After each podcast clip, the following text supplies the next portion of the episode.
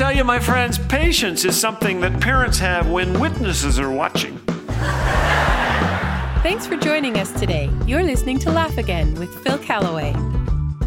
After waiting more than an hour and a half for her date to arrive, Melissa realized she'd been stood up. She changed from her best dinner dress into her jammies, fixed herself a snack, and sat down to read a book. Immediately, the doorbell rang. There stood her date. He took one look at her and gasped, I'm two hours late, and you're still not ready. Well, I don't think that guy got another chance. How about you? Are you punctual? When I speak somewhere, I notice that the elderly show up an hour early then the 50 year olds, then people in their 40s. And then at last, harried parents arrive with young kids who are still pulling on shirts and combing their hair. One guy told me, Sorry I'm late. I was kissing my wife goodbye and our braces got stuck together. What a great excuse. Here are some excuses people have used when they show up late for work. Is it spring forward or spring back? I lost my mind this morning. It took me half an hour to find it.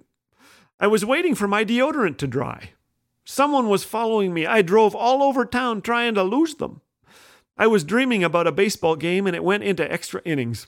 I made a mistake. I drove to the place where I'd rather be working. Ooh, wrong thing to say. I took a shortcut in the wrong direction, one guy said. My left turn signal was out, so I had to make all right turns to get here. Yesterday I came in early, so it evens out.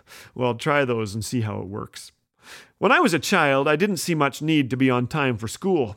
We were studying the Hundred Years' War, and I only showed up for the last three years of it. Then I grew up. Things changed. I had a full schedule, a boss to please, a family to feed. So I learned to keep up with the clock. My wife, on the other hand, lives by a different clock. It's about 15 minutes behind mine. Patience is a virtue, she likes to say. I say, why can't hurry up and get there on time be a virtue? She laughs. That laughter has been a lifesaver for both of us. The Bible is filled with people who had to wait on God. God promised Abraham a son when he was 75. 25 years later, Isaac showed up when Abraham was 100. Joseph waited in prison. Noah waited on the ark. Moses waited in the wilderness. The people of Israel waited 430 years in Egypt. Humanity waited thousands of years for Jesus to show up after his birth was first prophesied, and we get impatient waiting for our iPhone to charge.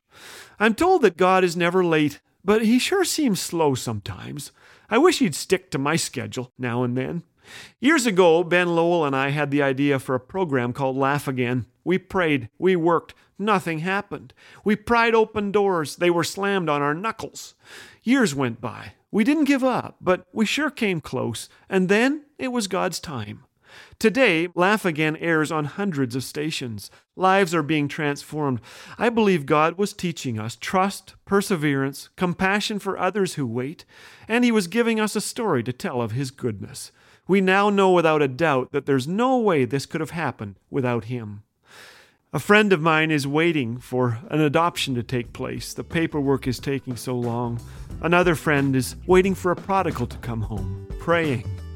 In the face of unanswered prayer today, in this place of waiting, please know that God is with you. His timing is not our timing, but He knows exactly what He's up to. Psalm 27:14 says, "Wait for the Lord, be strong, and let your heart take courage. Wait for the Lord." Speaking of waiting, my wife and I were planning to go out tonight, and she's still getting ready. I, I think I'll put on my jammies, read a book.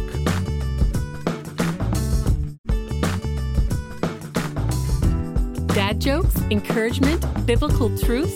What more could you want? If you're enjoying what you're hearing on Laugh Again, we encourage you to share with a friend. The vehicle of laughter and stories of shared struggles open the door for the gospel to be welcomed into heavy hearts in need of the hope of Jesus. So go ahead and share Laugh Again today. It might just leave an impact deeper than you could ever imagine. Laugh Again. Truth bringing laughter to life.